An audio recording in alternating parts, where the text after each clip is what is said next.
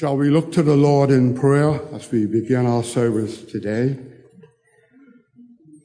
Our Father and our God, we come into your presence this afternoon with grateful and thankful hearts. We thank you, Father, how you have led us over these many years here in this local assembly this local body of believers as Calvary Bible Church. You have blessed us immensely, for which we are grateful. And we come this afternoon in this special service of the installation of Pastor Rob Elliott.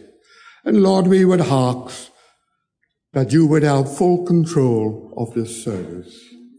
Lord, may this day not only be a great day in the life and the history of Calvary Bible Church, but may it be a great and wonderful day, not only in our city of Nassau, but the entire country of the Bahamas.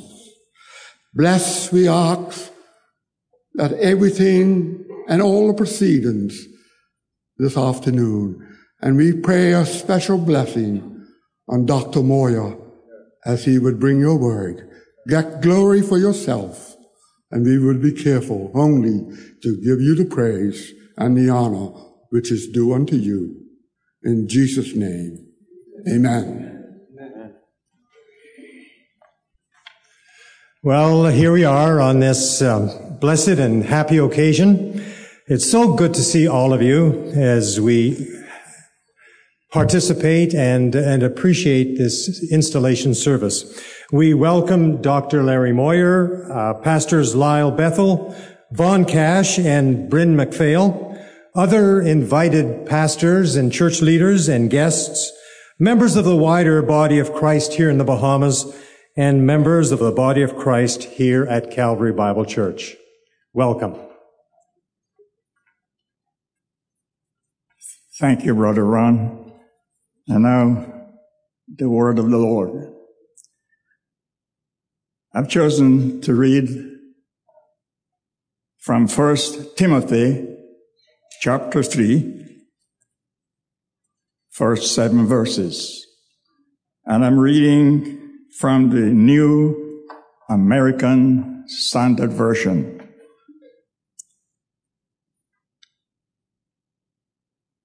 It is a trustworthy statement. If any man aspires the office of overseer, it is a fine work he desires to do. An officer then must be above reproach, the husband of one wife, temperate, prudent, respectable, hospitable, able to teach, not addicted to wine, are pugnacious, but gentle, peaceable, free from the love of money. He must be one who manages his own household well keeping his children under control with all dignity. But if a man does not know how to manage his own household, how will he take care of the church of God?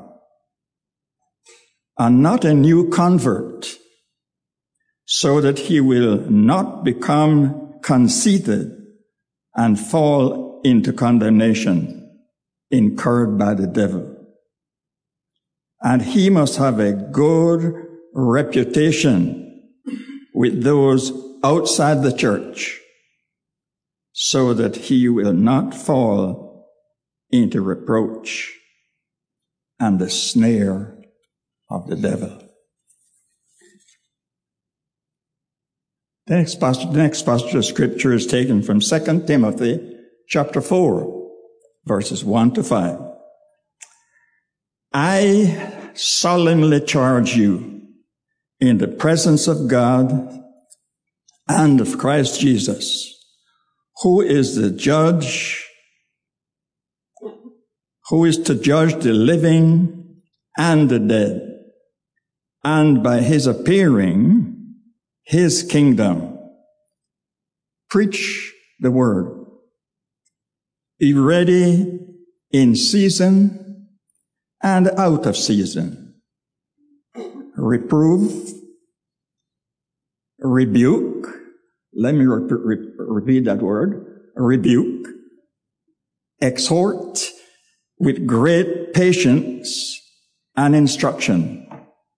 For the time will come when they will not endure sound doctrine, but wanting to have their ears tickled, they will accumulate for themselves teachers in accordance to their own desires and will turn away their ears from the truth and will turn aside to myth. And then verse five.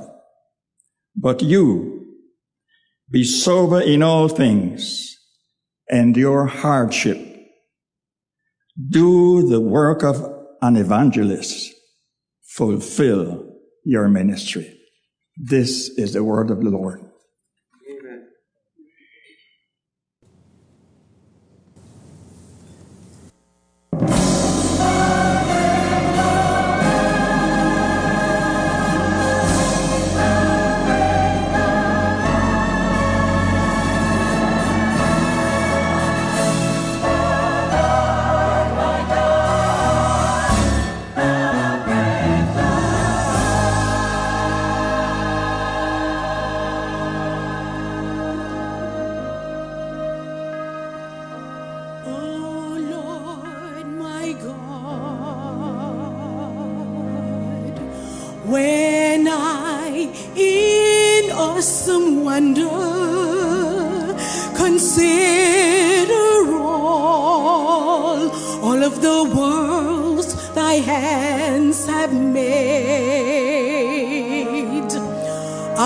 See the stars.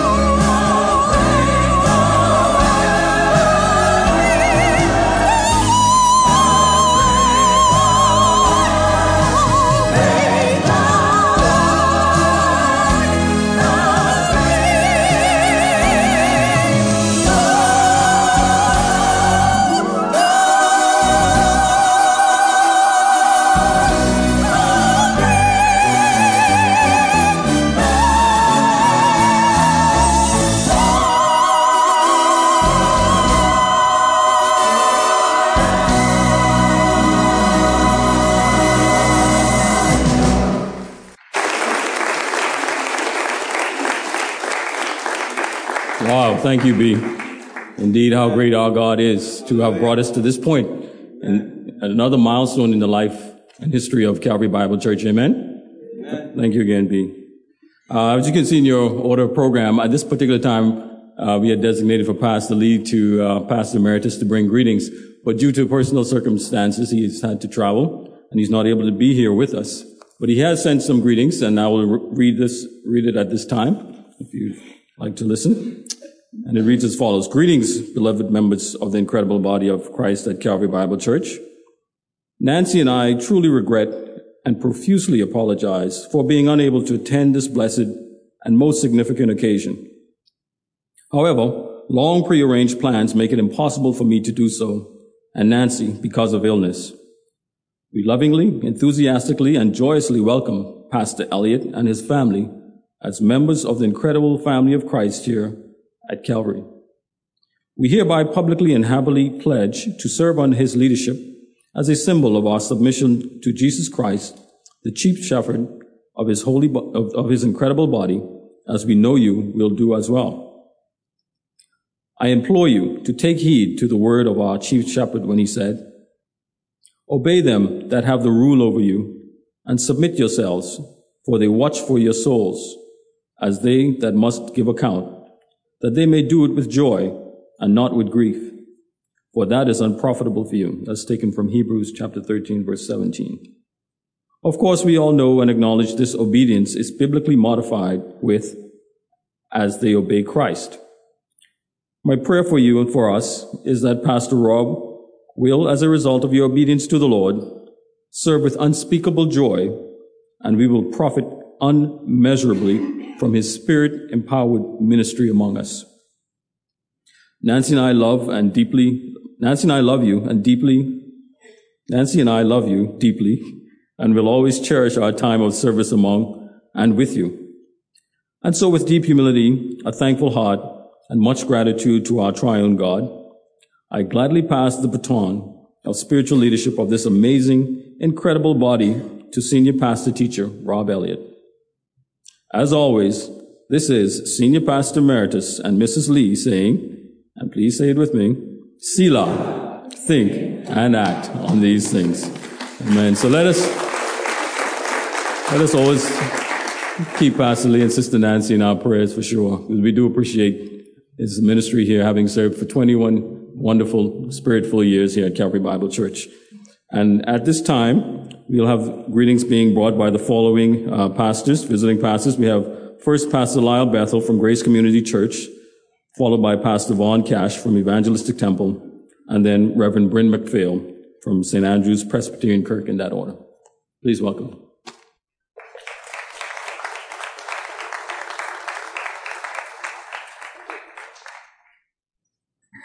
Church, please excuse me. I had my tie in the car. I had forgotten that I had agreed to be on the program. And I am so grateful I stopped by the office to get my jacket because I really was going to be embarrassed standing up here. Um, but it is a great pleasure. I, I have watched with bated breath as Calvary Bible Church looked and prayed and tried to make a determination and a decision as to where God was leading you. I prayed along with you. Some of you would be fighting this out for the first time, but I would be in constant dialogue with the leadership. Um, I think I probably nagged uh, a number of them to death. Uh, what's going on? Uh, when are we going to know something? Who who are you looking at? And I prayed along with you. And so when the news came, Pastor Elliott, and I did all my research on you, I, I kind of halfway own this church. Um, and I'm terribly excited. You're a man of great credentials. You're following a man who is my spiritual mentor. Um, I knew a lot about Pastor Lee before I ever met him. And um, he is a, a, a, mentor, a colleague in ministry, um, a dear friend. And he has given you, as you've heard, his glowing endorsement and you have mine. Sir, welcome to the Bahamas. I believe that we will become fast friends as well. I offer myself and our congregation to you. We will hold up your hands as Joshua and Caleb held up the hands of, of, of Moses. You You serve a great body of believers. I had the privilege of meeting you and your wife the other day, right across the road at at um, Evangelistic uh, Temple. You're going to hear a bit from their pastor in just a minute. But welcome to the Bahamas, and anything and everything we can do to support you, we will. You have a wonderful congregation. I do not believe they're going to give you any trouble. Um, if they do, let me know. I don't know what I'll be able to do except pray. But I believe that you are going to, God has given you the privilege to pastor a great church. And, um, and we look forward to serving with you together. And by the way, I believe, Pastor Moyer, we were the first to bring you into this country. Am I correct? Grace Community Church. Didn't we bring you in like about a ton of years ago? wasn't too long ago. But uh, I'm, I'm eager to hear you again. And uh, we look forward to celebrating with the great Calvary Bible Church as God takes you to another level and accomplishes great things through you. God bless you. God keep you. Again, I apologize. I, I feel terrible. Y'all won't hold this against me, will you? Thank you. Thank you. Thank you. God bless you all.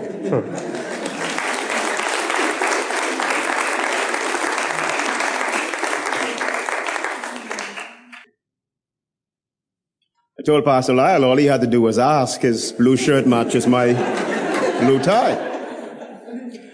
Good afternoon to everybody. Good afternoon. Uh, let me first of all say how excited I am to be back in my home church of many years. Amen. And I am proud to say that this is the church that taught me about Jesus Christ when I was a little boy. The church that introduced me to ministry and the church where I met my wife of almost 33 years now, sitting right in the second row over there where Pastor Tommy and those are sitting.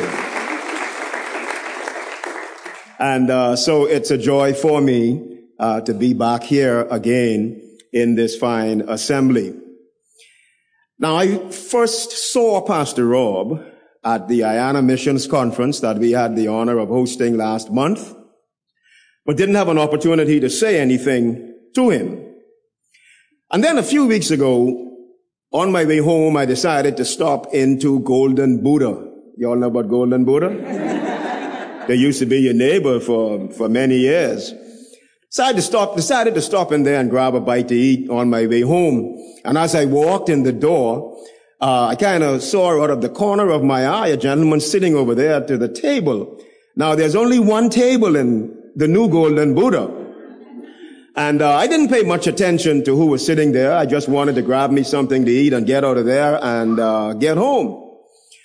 But after placing my order and I turned to, to sit down and wait for the order to be prepared, the guy who was sitting at the table walked up to me before I was able to sit down and said, Pastor Cash, Pastor Rob, Calvary Bible Church.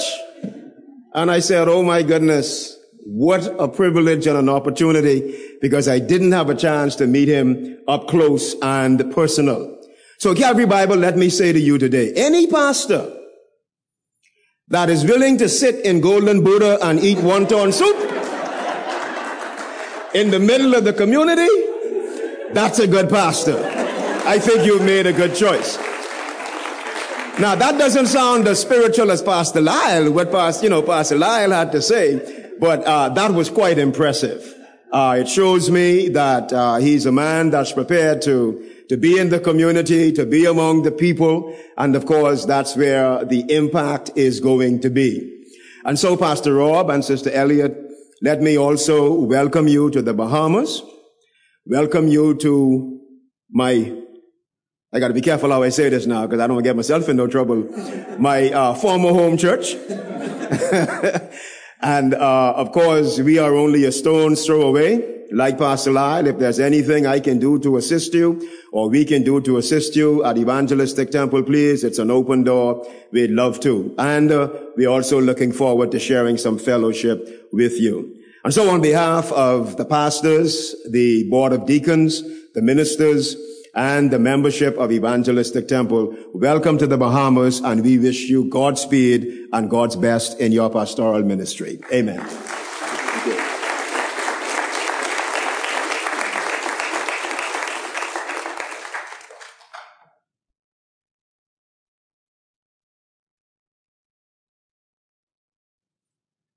Good afternoon.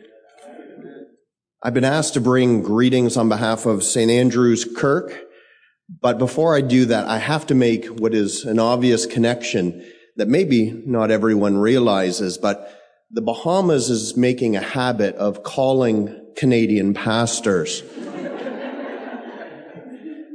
Five years ago, I moved my family from Toronto, Canada to be the pastor at St. Andrew's Kirk and not quite five years later, Calvary Bible Church is calling another Canadian, although I see Pastor Rob, you're now also American.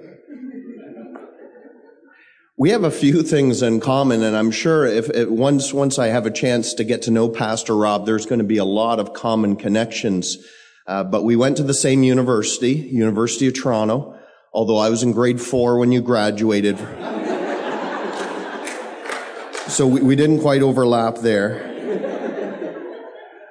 We, we cheer for the same hockey team. I thought I was the only pastor in this country passionate about hockey. Now there's at least two of us. So while your other colleagues offer spiritual friendship and support, if you want someone to watch the hockey game with, I'll give you my number.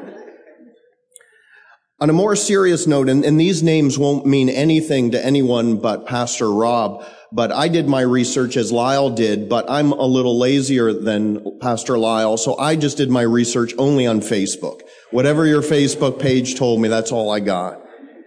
But I looked up what mutual, what friends we had in common. And it was a short list of men, colleagues that we had in common, but these are some of the men who had the greatest influence on my Christian walk. So I see you're friends with Pastor Mike Williams, Mike Wilkins, Pastor John McCauley, Pastor Carey Nieuwhof, Dr. Michael Haykin, and Pastor Jeff Loach. All of those men in various ways have had a huge impact on my life. And so if you can judge a person's character by the company they keep, then you've got a man of great character and one whose heart is obviously set for the Lord. I want to bring greetings on behalf of my congregation. Uh, my leadership met recently and we talked about uh, we get all kinds of invitations, as I'm sure Calvary does, and as you have already, to attend certain functions and to partner in certain ministries. And it's sometimes hard to sort out who to do what with.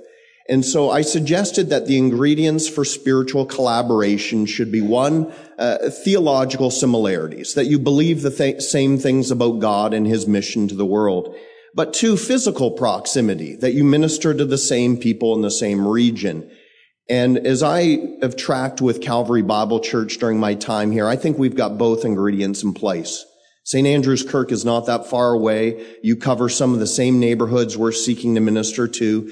And as you track with Pastor Alistair Begg, John MacArthur, Joe Stowell, uh, those are all pastors uh, that we track with and take our leads from. So uh, I think we've got a kindred spirit, pastor to pastor, Canadian to Canadian, and St. Andrew's Kirk, Calgary, Calvary Bible Church. Thank you.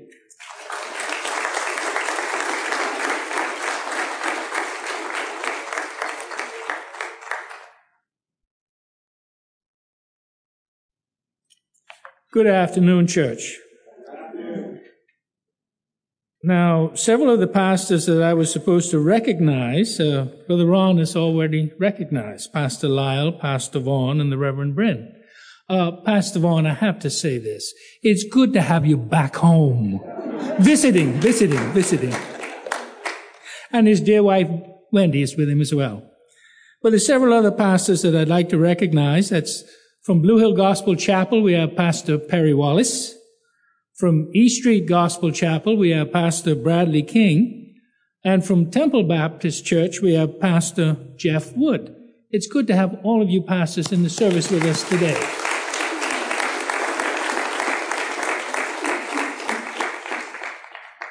Now, it's good to have two Canadian pastors in the service with us today as well. Yes, very much so. I worked at the Royal Bank for quite a while.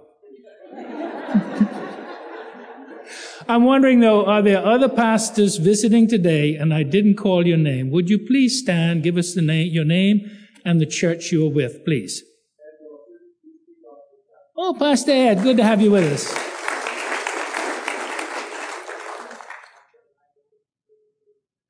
Pastor Marcel. We're back.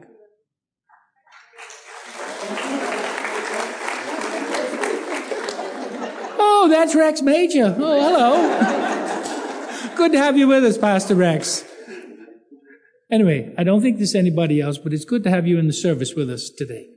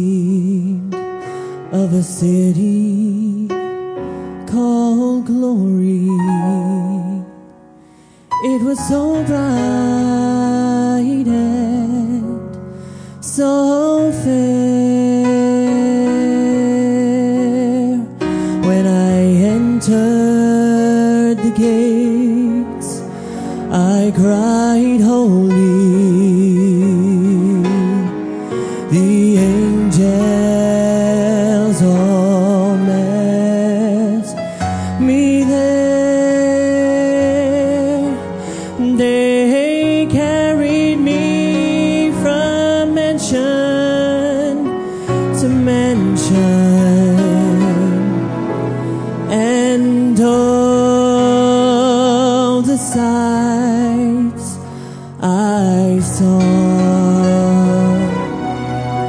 But I said,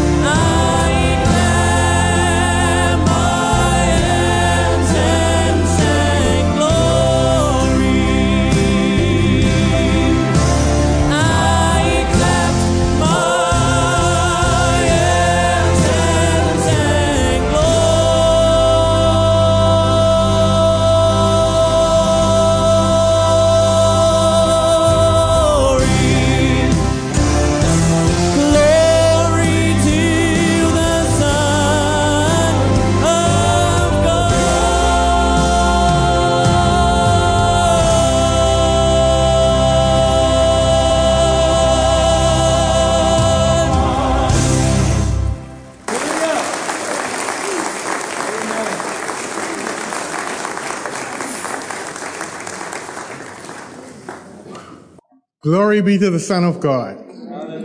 Only he, he is worthy. I just want to spend a brief time talking about the headship of the church. And I'll go into a bit of plurality of leadership. But um, this is very relevant, Pastor Cash, because as you were speaking about your former association with Calvary and you meeting your wife at Calvary Bible Church, the one comment that I can think of is burdens are still lifted at Calvary. Amen. At this time, I just wish to draw your attention to 1 Corinthians 11:3. But I want you to understand that the head of every man is Christ. As pastors of Calvary Bible Church, we acknowledge, and as all believers should, that Christ is our head. And we willingly submit to him as our head, and indeed, as he is the head of his church.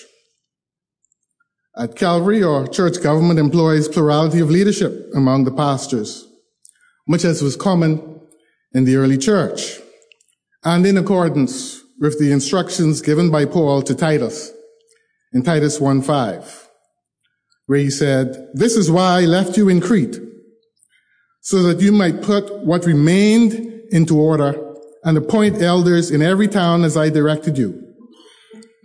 Notice the plural form when used in connection with the elders. Pastor Elliott is being installed as the senior pastor at Calvary Bible Church. And he thus joins the existing pastors in leading this local assembly under the headship of Christ.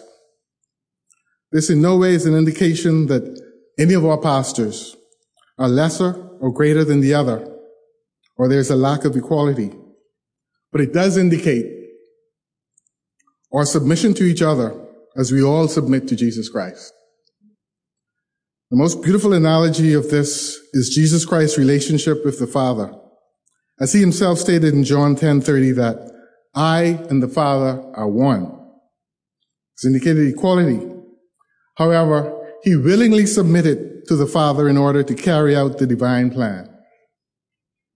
We, the pastors of Calvary Bible Church, welcome Pastor Elliott in joining our number as we, under the absolute headship of our Lord and Savior, submit to one another as we serve his body in this local assembly, all for the honor and glory of our God.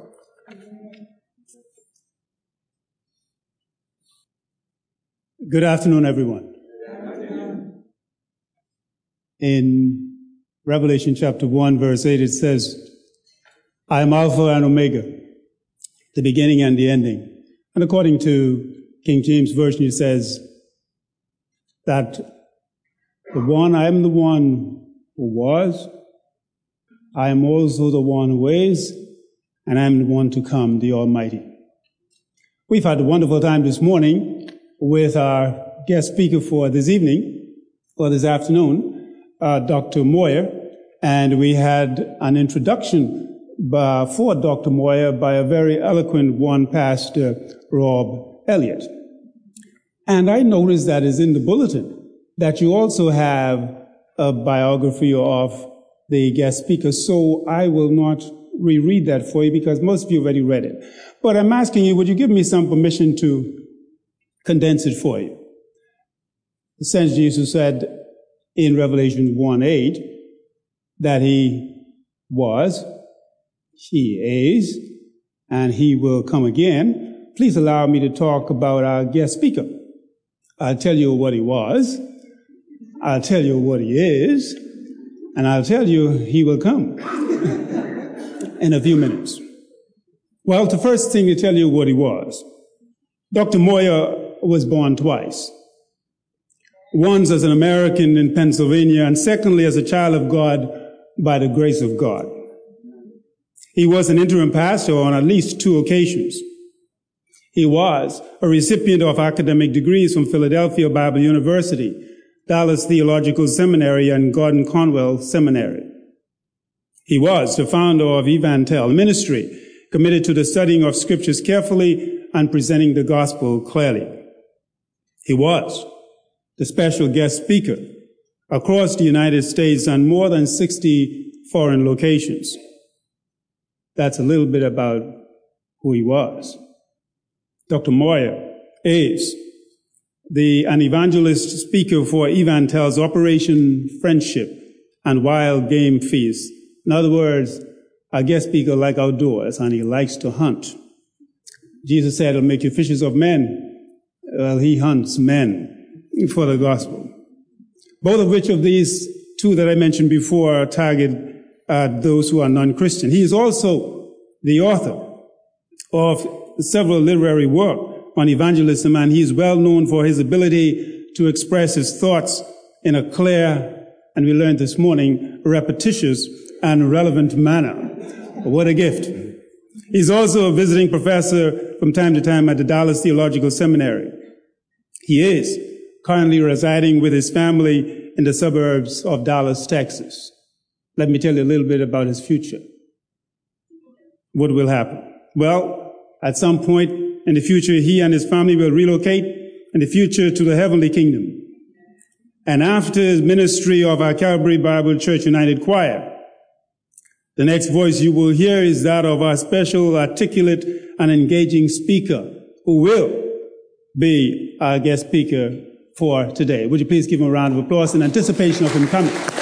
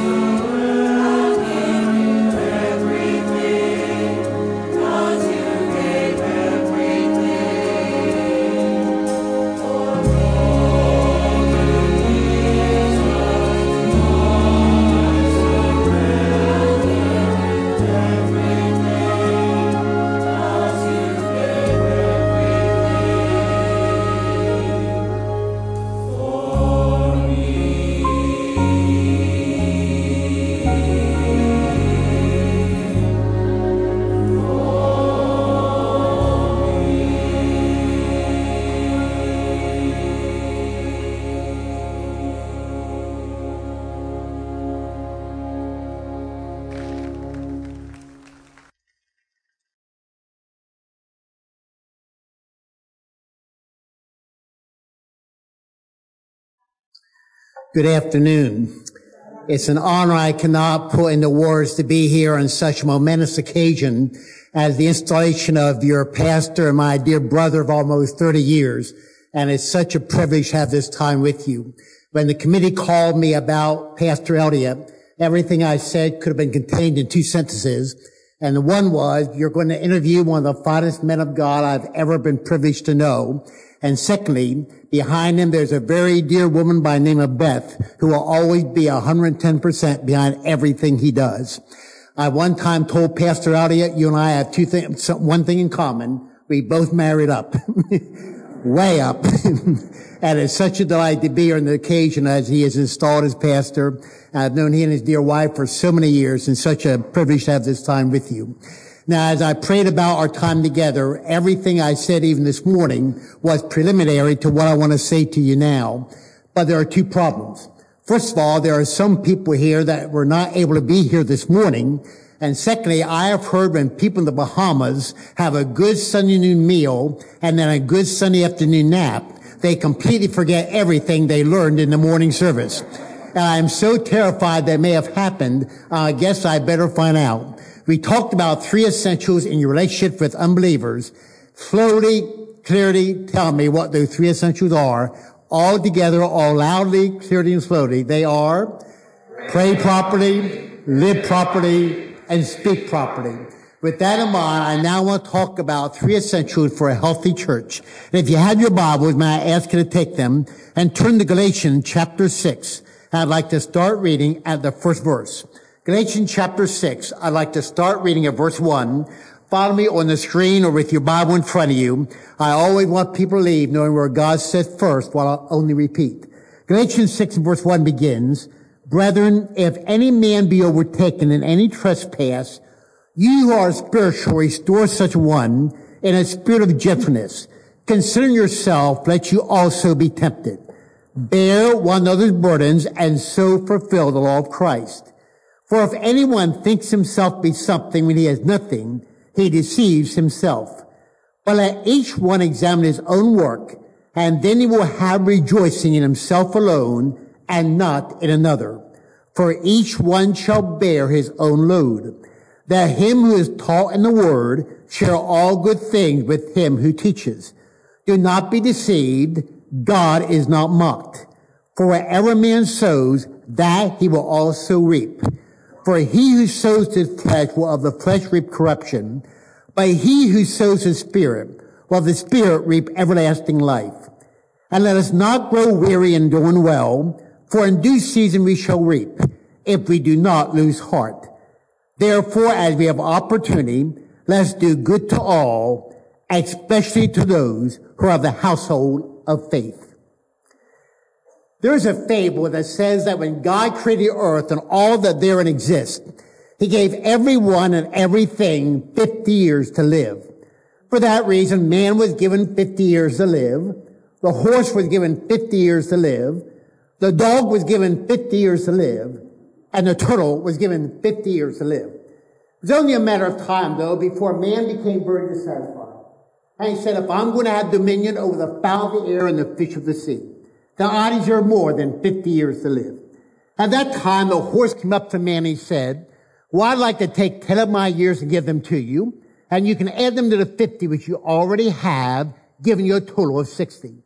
And shortly thereafter, the dog came up to me and he said, well, you well know, the generosity that characterizes the horse also characterizes me. I mean, after all, I am known as man's best friend. I'd like to take 10 of my years, and give them to you, and you can add them to the 60 which you already have, giving you a total of 70. And right after that, the turtle came up to the man and he said to him, well, what the horse has done, what the dog has done, I also would like to do. I'd like to take 10 of my years and give them to you, and you can add them to the 70 which you already have, giving you a total of 80. And so, as the legend goes, it's for that reason. For the first 50 years of his life, man really lived the life of a man. From age of 50 to 60, he continues to work like a horse. But when he gets beyond the ages of 60 to 70, he begins living a dog life, and it's only a matter of time before he is as slow as a turtle. I have to confess when I read that, I laughed just as you have. But the more I thought about it, it seems like that contains a great deal of truth. Because as a man who has traveled throughout the world, if you were to take those years and transfer them in the years of a church, you would too many times have the life story of too many churches. It seems like for the first 50 years of their existence, they really live, act, and work like a church. Christ is their master and the Bible is their manual and love is their motive. And for the next 10 years, they continue to work like a horse in serving the living God. But after they've been existence for about 60 years, it seems sometime they begin acting like the Christian life and the church life is some kind of a dog's life. And it's only a matter of time when it comes to reaching the lost and building up the believers. They are as slow as a turtle.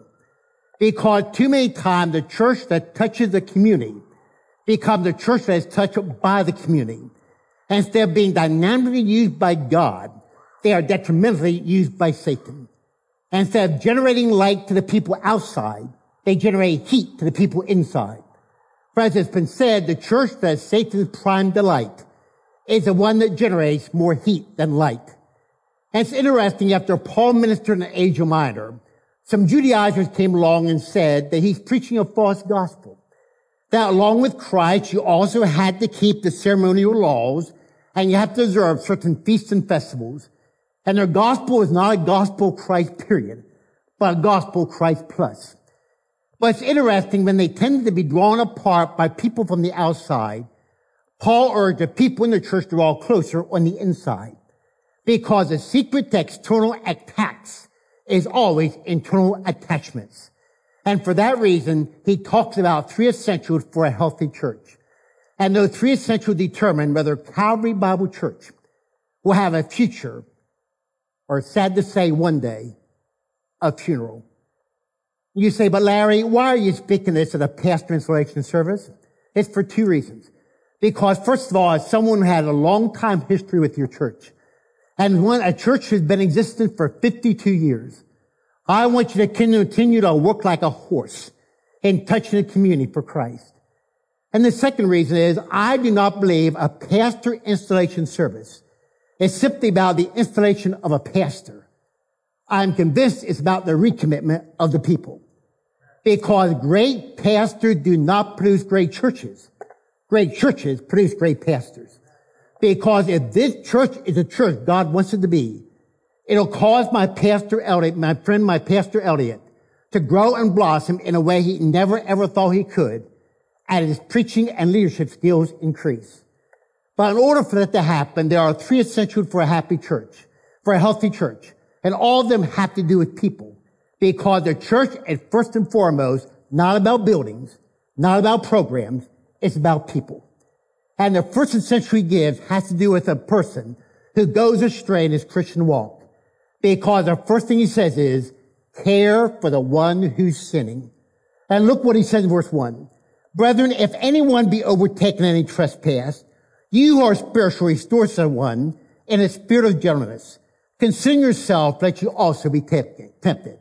Now, by ta- talking about someone overcoming a sin, he's not talking about willful sin but someone who very unexpectedly and very foolishly falls into sin.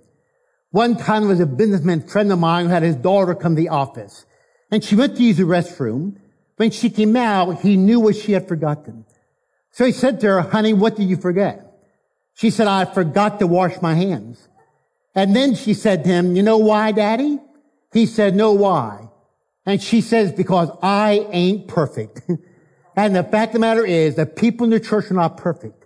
And therefore, there are those who are going to foolishly and very unexpectedly fall into sin. It may have to do with doctrine.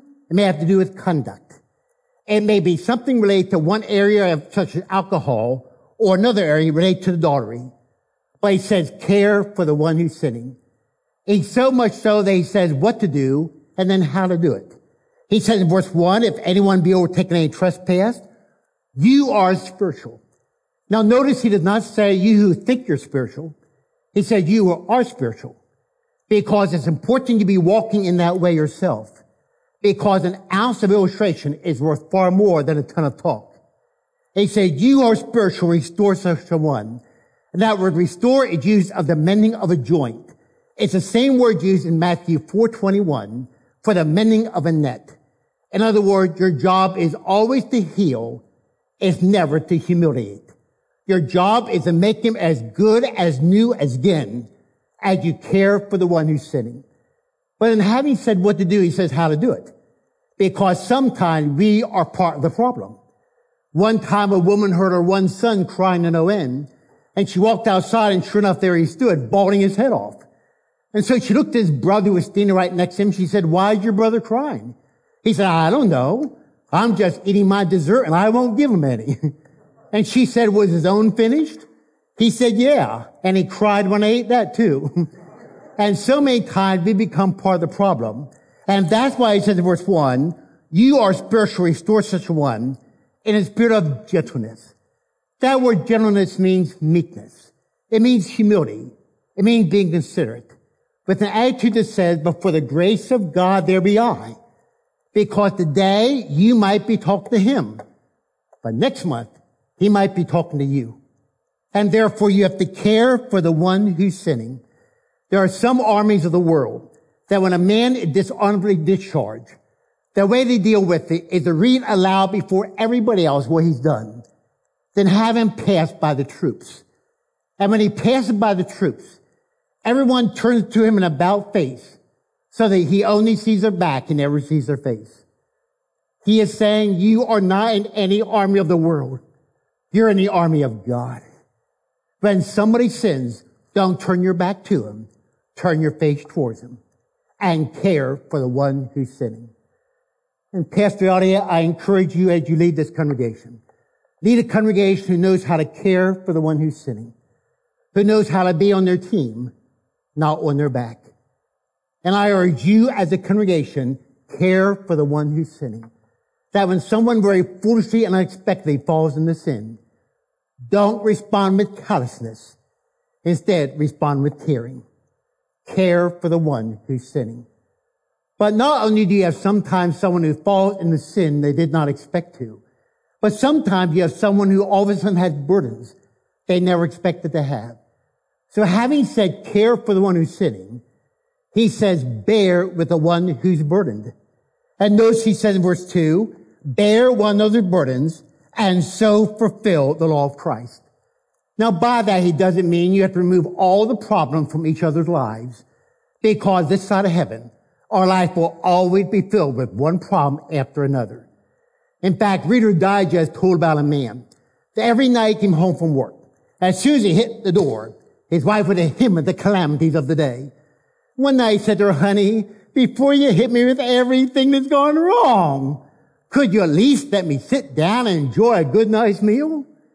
And the next night, as soon as he walked in the door, his wife looked at him and said, honey, hurry up and eat. I have something terrible to tell you.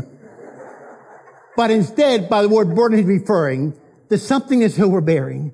Something that's about to tear him down. Something he feels he just cannot bear alone. One of the worst difficulties he's ever had. It may be due to a past sin, or maybe due to a present sickness. It may be a problem with his marriage or a problem with his money. It may be a problem at work or a problem at home. But he said, and uh, he said, bear with the one who's burdened. Don't just take his name and pray for him. Don't sit around the table and talk about how unfortunate he is. Take some of that burdens that person has and place them upon your shoulders. If you know anything about the geese that fly in a V formation, you know that in the winter they fly from north to south, then the spring from south to north, and they do it in a V formation, so that the one bird flying ahead will make it easier for the bird flying behind, because it provides an uplift for the wind, and therefore they don't have to bear the weight of the wind alone. He's saying the body of Christ act like a bunch of geese. Bear the burdens of one another. Be a burden bearing people. But then going what tells them what keeps us from doing that. And that is a problem of pride. Because too many times, like the politician who is flying with members of his campaign staff in a small plane, all of a sudden he said, I think I'll drop a $50 bill out of this plane, make somebody down there happy. Remember his campaign staff said, why don't you drop out five $10 bills, make five people happy? Another member of his campaign staff said, why don't you drop out 10 $5 bills, make 10 people happy? Another member of his campaign staff said, why don't you drop out $51 bills, make 50 people happy? Another member of his campaign staff said, why don't you jump out yourself and make everybody happy? and what often keeps us from bearing the burdens of one another is a problem of pride. And that's why he says in verse three, if anyone thinks himself be something when he's nothing, he deceives himself. As simply as I know how to put it, what he's saying is, if you think you're hot, you're not. Someone has said the smallest package in the world is a man who's all wrapped up in himself. And for that reason, he gives a challenge and a command. He says in verse five, verse four, that each one examine his own work, and then will have rejoicing in himself alone and not in another. Each one shall bear his own load. So many kind what keeps us from helping a brother is we compare ourselves to one another and keeps us from bearing his burdens. Instead, he's saying, take a rightful look at yourself. You'll find out you're gifted in ways they're not. They're gifted in ways you're not. You have strength they don't, and they have strength you don't. And that's important. Because in the body of Christ, each one of us has to bear our own load. And having that rightful view of yourself, you will then be able to bear the burdens of one another. And you'll be able to be a burden bearing person. It's interesting to me that as you cross the bridge in Atlantis, it doesn't matter what vehicle crosses that bridge. Every single supporting beam underneath that bridge has to bear the load. And it doesn't matter what person in the church faces a burden that's about to overwhelm him. He's saying everyone in the church has to bear the load. Be a burden bearing people. And I challenge you, Pastor Elliott, as you lead this congregation. Take the burdens of your people and place them upon your shoulders. Be a burden bearing pastor. But I encourage you as a congregation to realize that just as you have burdens that overwhelm you, your pastor and his wife are going to have burdens that overwhelm them. And take some of their burdens and place them on your shoulders. Be a burden bearing people. But the church is not just about sharing, not just about caring, not just about bearing. It's also about sharing. So having said care for the one who's sinning and bear for the one who's burdened, he now says share with the one who's teaching. And he says in verse seven, eh, in verse six, that him who is taught in the word share all good things with the one who did the teaching. He's saying the same thing it says in 1 Timothy 5.18. A laborer is worthy of his hire. And by sharing, he means everything useful. Not just food or finances, but everything useful. In the church, we are not to have the attitude, you steal from my basket, I'll steal from yours. Instead, we all have the attitude, you share from my basket, you share from your basket, and I'll share from yours. And we are to be channeled for sharing, not cistern for storing. And a pastor, as he stands before you, as Pastor Elliott will, has a tremendous responsibility. God has not promised to bless his words. He's promised to God's word. And so he is a man, be a man of prayer and be a man who studies the word. So when he stands before you, he shared with you what God has shared with him. But just as he has responsibility for what he shared with you, you also have responsibility for what you share with him. And you are to share with the one who's teaching. When I started the ministry in 1973, I was in Illinois. And two boys came up here one night and said, we went out today and sold lemonade for five cents a glass, and we earned a dollar and a half. We found out the offering tonight is for you, so we're putting in the offering plate. Because dad told us that since you have ministered to our family, we've got a responsibility to minister to yours. And this day is the best dollar and a half I ever got. And he's saying share it with the one who's teaching. Now I recognize, and the reason he said that is when a person gives himself so faithfully to the word, he has to be compensated because he spends so much time in prayer and study that's consuming his hours. By saying just as he shared with you, you share with him. Now I recognize there are men in the ministry today who teach the word. They're simply greedy and after money. In fact, I love the story of the woman who was flying in a plane. The pastor was by her side. And all of a sudden they discovered turbulent weather and the plane shook to no end. And she looked at him and she said, well, you're a pastor. Do something. And so he stood up and took up an offering. but at the same time, the sad thing is, there are those who have to struggle to make ends meet. And when 5,000 men were interviewed as to why they left the ministry, the number one response was, I just get tired of seeing ends meet. But please again, don't think in terms of simply finances. Be a sharing people. It may be a dish of food if Beth is ill, or maybe a place to unwind when the pressures build. But just as he shares with you, be a group of people who in turn share with him and share with the one who teaches. He says a healthy church is one who cares for one who's sitting, bears with the one who's burdened, and shares with the one who's teaching. And having said that, he gives a powerful PS because he says in verse seven, do not be deceived. God is not mocked. Whatever a man sows, he shall also reap. He lays out a basic principle of farming that what you plant is also what you produce because you always reap what you sow. One time there were two farmers that so hated one another and they were farmers were so back to back to each other on the farm. And so one night, the father and his son crept over the fence in the borderline and sows some of the wildest grass seed a farmer would ever want. A seed that no farmer wants on his farm, but takes over the farm quickly. And sure enough, that's what it did. Well, it turned out that the man and his son who had sowed the bad seed, the man got older and he eventually died. And when you know it, the son fell in love with the daughter of the neighboring farmer.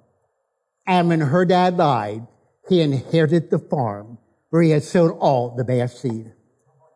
You always reap what you sow.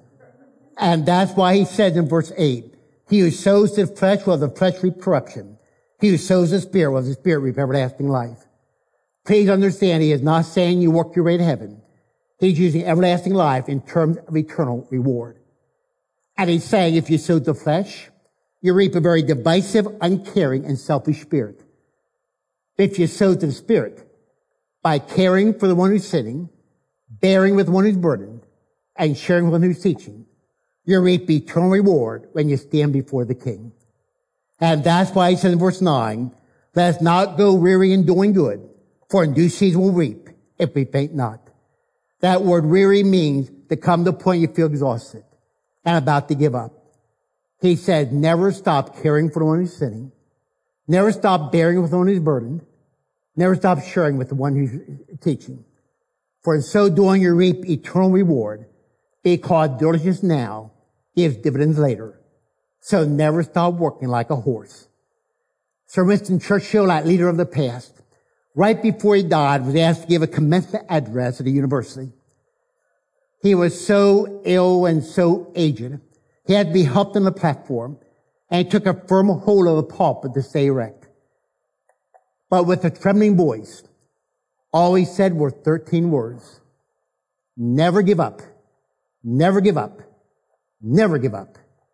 Never, never, never, never. What Paul is saying is, never stop caring for one who's sinning, bearing with one who's burdened, sharing with one who's teaching. Never, never, never, never. And that's why I close verse 10 by saying, therefore the opportunity, let's do good to all, especially those of the household of faith. So many times we have the attitude to live above with those we love, oh, that will be glory. But to live below with those we love, that's another story. Instead, he's saying you ought to have the attitude to live above with those we love, oh, that will be glory and to live below with those we love, that's too an exciting story. And you care for the one who's sinning, bear with the one who's burdened, and share with the one who's teaching. And what happens when you do? Acts 2.47 says it very clearly. It says they were praising God and having favor with all the people. And God added to the church daily those who would be saved. Because the church knows nothing of that, because the world knows nothing of that kind of spirit. They criticize the one who sins. They blame the one who's burdened and they steal instead of share. So when they see a church that's caring for the one who's sinning, bearing with the one who's burdened, and sharing with the one who's teaching, they say, what in the world is making the difference? And that's when you have a chance to tell them not about what, but about who. Because he's the one making the difference. And I beg you, as a pastor who's about to leave the church, my friend, Pastor Elliott, care for that sitting brother. Bear the burdens of your people and share what God has told you. Be a caring, bearing, sharing pastor. By you as a people, help care for the one who's sinning. Don't respond with callousness, respond with care. Bear with the one who's burdened. Take the problem to one another that's about to melt you down and put them on your shoulders. And share with the one who's teaching. You share from my basket and I'll share from yours. Don't be cisterns for storing, but channels for sharing. Care with the one who's sitting. Bear with the one who's burdened. Share with the one who's teaching. And this church is going to have one of the most exciting teachers you have ever envisioned. Not because what you said, but because God blessed what he said. As you care for the one who's sitting, bear with the one who's burdened, share with the one who's teaching. What are the three essentials for a healthy church? They are all together. care for the one who's sinning, bear with the one who's burdened, share with the one who's teaching. What are the three essentials for a healthy church? Care for the one who's sinning, bear with the one who's burdened, share with the one who's teaching. What are the three essentials for a healthy church? They are care with the one who's sinning, bear with the one who's burdened, share with the one who's teaching. I hate repetition. What are the three essentials for a healthy church? They are care for the one who's sinning, bear with the one who's burdened, share with the one who's teaching. One time a man was walking down the sidewalk and he passed a bookstore. And he looked in the window and he saw a book called How to Hug. And being a man given to romance, he thought it'd be an exciting book to read. And so he went in the bookstore and he purchased the book, How to Hug. When he got home, he was awfully disappointed because he found out all he had purchased was the seventh volume of a set of encyclopedias that covered everything from H-O-W How to H-U-G Hug.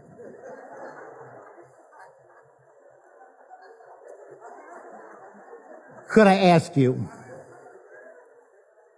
when people walk in this assembly, are they going to find an encyclopedia of theology? Or are they going to find people who know how to hug to hug by caring for the one who's sinning, bearing with the one who's burdened, sharing with the one who's teaching? How do you hug? Care for the one who's sitting, bear with the one who's burdened, and share with the one who's teaching. Pastor Elliott, may I ask you to come before us now? Pastor Elliott, I charge you before God in this assembly. Be a pastor who, through your servant leadership, develops a church who cares for the one who's sinning, bears with the one who's burdened, and shares with the one who's teaching. In so doing, you reap fruit that will last for eternity. May I ask you to repeat with me? Before God and before these witnesses, before God and before these witnesses, I will seek to be a pastor who, through my servant leadership, I will seek to be a pastor who, through my servant leadership, develops a church develops a church who cares for the one who's sinning, who cares for the one who's sinning, bears with the one who's burdened, bears with the one who is burdened, and shares with the one who's teaching. and shares with the one who is teaching. In so doing, I'll reap fruit that will last for eternity. In so doing, I will reap fruit that will last for eternity. May I ask you as a congregation to stand before me right now? And I charge you before the Lord and the shepherd God has given you. Respond to his servant leadership by seeking to be a church who cares for the one who's sinning, bears with the one who's burdened, and shares with the one who's teaching. And so doing, you reap fruit that will last for eternity. And I encourage you to repeat with me aloud. Before God and before these witnesses, I will seek to be a member of a church who responds to the servant leadership of Pastor Elliott. By a person who helps care for the one who's sinning, bears with the one who's burdened, and shares with the one who's teaching. In so doing, I will fruit that will last for eternity. Thank you. You may be seated.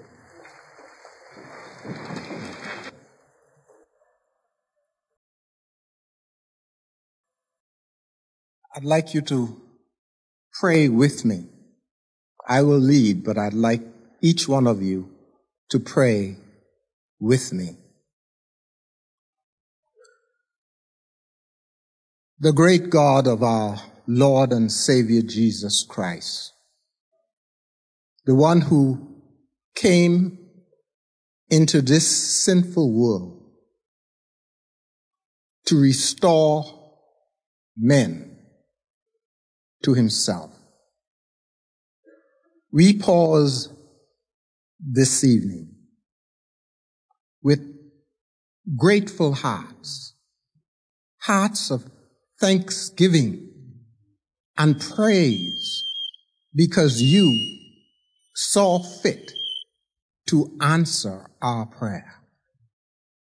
We thank you, Heavenly Father, because not only have you answered prayers, but you have sent us your manservant, the one who fears you, loves your word, and proclaims your word.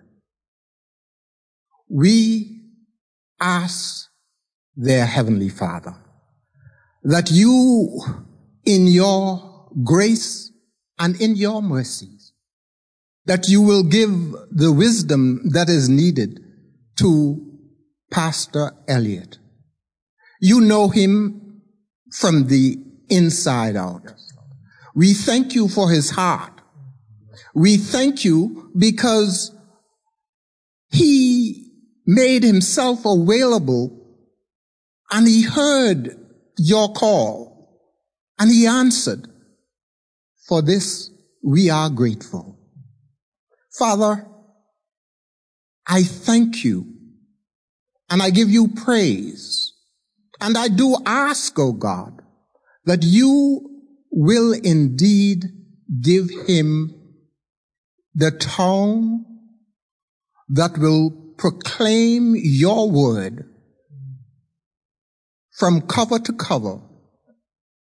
That you, Lord, will help him to continue to stand firm in your word. But also give him feet, I pray thee, to carry the gospel everywhere. I pray, Lord God of hosts, that you will also give him hands to carry the young lambs of this flock and that you will indeed bless him with the care that he needs. But we also pray, Father, that you will give him hands that will reach out to the poor and the needy, those who are suffering. He will be always ready to meet them at the point of their needs. Lord, I pray that when trouble comes, you will hold him with your righteous right hands. We pray, oh God, that when blessings comes through his ministry, that you, Lord God, would see him and that he will bow his head and let the glory go to Calvary. We pray that you will not allow pride to come in. I ask, oh God, that you will straighten him from the inside out. Lord, we ask that he will not forget his family. We know that his desire is to serve you, but his family come first. Lord, may he always remember his wife and children and always give them the time that they need and not forget them in the process. Father, I pray for us as the flock that we will indeed see to it that his time here will not be burdensome, but it will be indeed a time of refreshing, that he will continue to want to go and has all that he needs to go, knowing that he is in your divine will, and we will not only be hearers of the word, your word, O God, that he presents, but also doers of your word. We give you praise, we give you thanksgiving, and we know that when the chief shepherd shall come, he will indeed receive the crown of righteousness that is due to him. We give you praise. We give you honor. We give you glory for it's in the lovely name of Jesus the Christ. We pray. Amen.